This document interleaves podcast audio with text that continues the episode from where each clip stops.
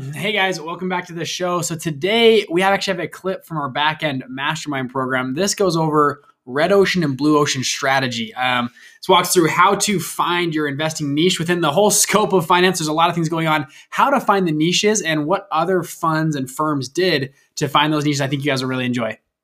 I've spent the last three years learning from some of the most ingenious fund managers around, and now I've decided to take the plunge and start my own fund. The real question is how will I do it? With no investors and without an Ivy League degree, this podcast is going to give you the answer. Join me and follow along as I share mine and other stories as we start and build multi million dollar investment funds. I'm Bridger Pennington, and this is Investment Fund Secrets. Hey guys, welcome back. So, in this episode, we're going to walk through red ocean, blue ocean. This actually comes from a book called Blue Ocean Strategy that talks through this whole concept.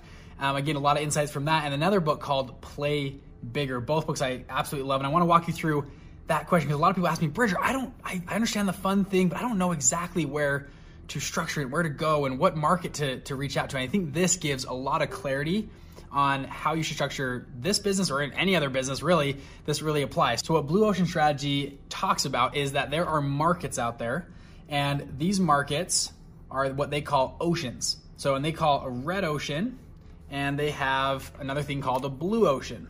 Okay, I'll put red ocean and blue ocean. So, what a red ocean is, is they're both oceans, they're both markets, but a red ocean is dominated by category kings. And a category king typically has around 80% market share. Maybe there's one or two category kings of that space. That category king dominates this space and becomes very bloody, and that's why it's a red ocean. Imagine like sharks coming in and eating, they're all eating and trying to get market share. It becomes a very bloody type of scenario. And then this last 20% usually is left over for scraps for all the little companies to come in and fight for all the scraps.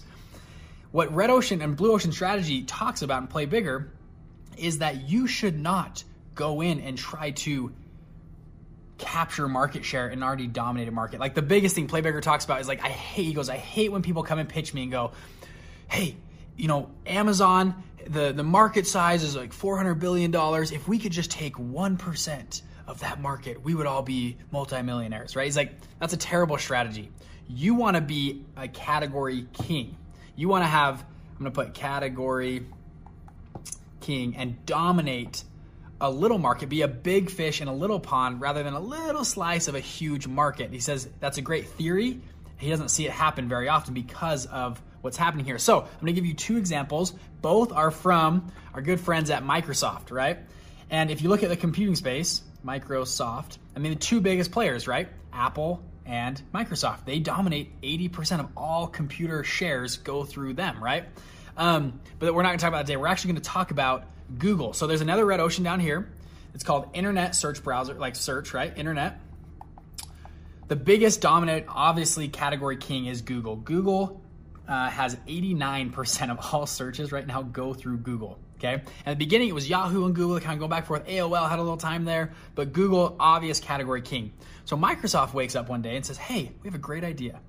Let's go compete, like a lot of people think, we're gonna go grab some market share from this internet browser space. We're gonna create something called Bing, right? So Microsoft comes in and says, we're gonna create Bing.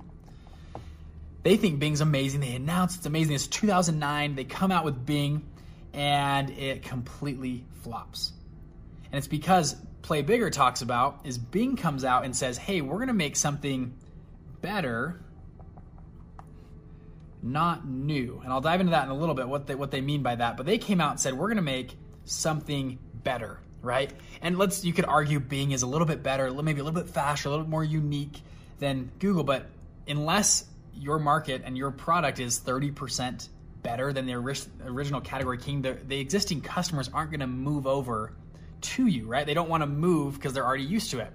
So they come out with Bing, big flop. Currently, Bing has 4.5% market share. AOL, no, excuse me, Yahoo. Yahoo has 2.5% market share.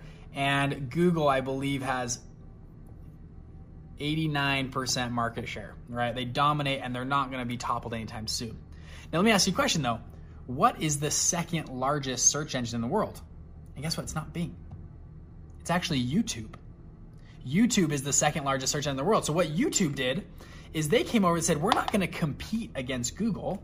And obviously, I know Google bought YouTube, but YouTube originally came out and said, we're not going to compete for search volume. We're going to come out and create not something better, something new. So they came off this and they created a blue ocean of called YouTube, and it was video search, right? Searching for videos. YouTube became a quick category king of this market. And now there's there's other players like Wistia and Vimeo, but nobody even comes close to YouTube as the category king. They decided to, to branch off, create their own thing, create something new, not something better, and do that. And then obviously Google comes in and buys YouTube for I think $500 million acquisition um, comes in. So that's the first example. That's example number one. Example number two is also with Microsoft. They found this little company called Skype, and they had a decision to make, right? Do we want to do what we did with Bing? And the timeline's a little bit different, but they made two decisions, right? And just go with me for a second. Do we want to try to create a competitor? Yes, we have the engineers, right? We have all the infrastructure. We could create Skype, you know, pretty easily, right? We could recreate the software. However, Skype is already a category king of video conferencing. Right? They have the user base. They have millions of users that already love Skype, already use them. Microsoft said, "We there's no way we can create something 30 or 40% better. Let's just acquire them." Right? So Microsoft comes in and acquires Skype for a billion dollars. It probably they probably could have built Skype exactly for less than a billion dollars for sure. Skype's not that complex of a, of a software but they come in and buy Skype because they dominate this market share and they wanted that user base right? That's what made them so valuable was becoming a category king. Last example is with amazon right? Amazon is like the biggest company in the world right? Everyone loves amazon. Amazon started out as an online bookstore. Now their their goal originally was to dominate online retail but he said we're only going to start with one category one a place where we can win. He said, We, I believe, Jeff Bezos goes, I believe we can win in books. Right? So he goes, launches Amazon just in the book space to sell books and to kick out, and there was no online competitor. He quickly became the category king. Like brick and mortar bookstores started closing their doors. They dominated that category, and then they said, now we have enough audacity to go and conquer other categories. And they slowly expanded to, you know, conquer and you know discover other blue blue oceans and sometimes conquering red oceans to now become the online retailer of the world, right? I think I think tw- every dollar spent online, 25 cents goes through Amazon. That's how big Amazon is, which is crazy. So, so the moral of the story is create something new, not something better. Now, in the ep- next episode, we're going to talk about how this applies to the fund world. And I hope you guys enjoy it, help you discover exactly what blue ocean you could find in your fund. Hey, hey, wasn't that awesome? Hey, if you want to learn more about funds, I actually have the unique opportunity to sit down with a co founder of a 20 billion dollar family of funds for an entire hour and he did a full training on how he launched his fund, how to find investors, how to find your niche in that space. If you're interested, go to investmentfundsecrets.com. You can hop on that training for absolutely free. Listen to him for a full hour. It's an incredible training and that knowledge actually as a mentor helped me launch my first fund. I think you guys will really enjoy it. See you on there. Bye.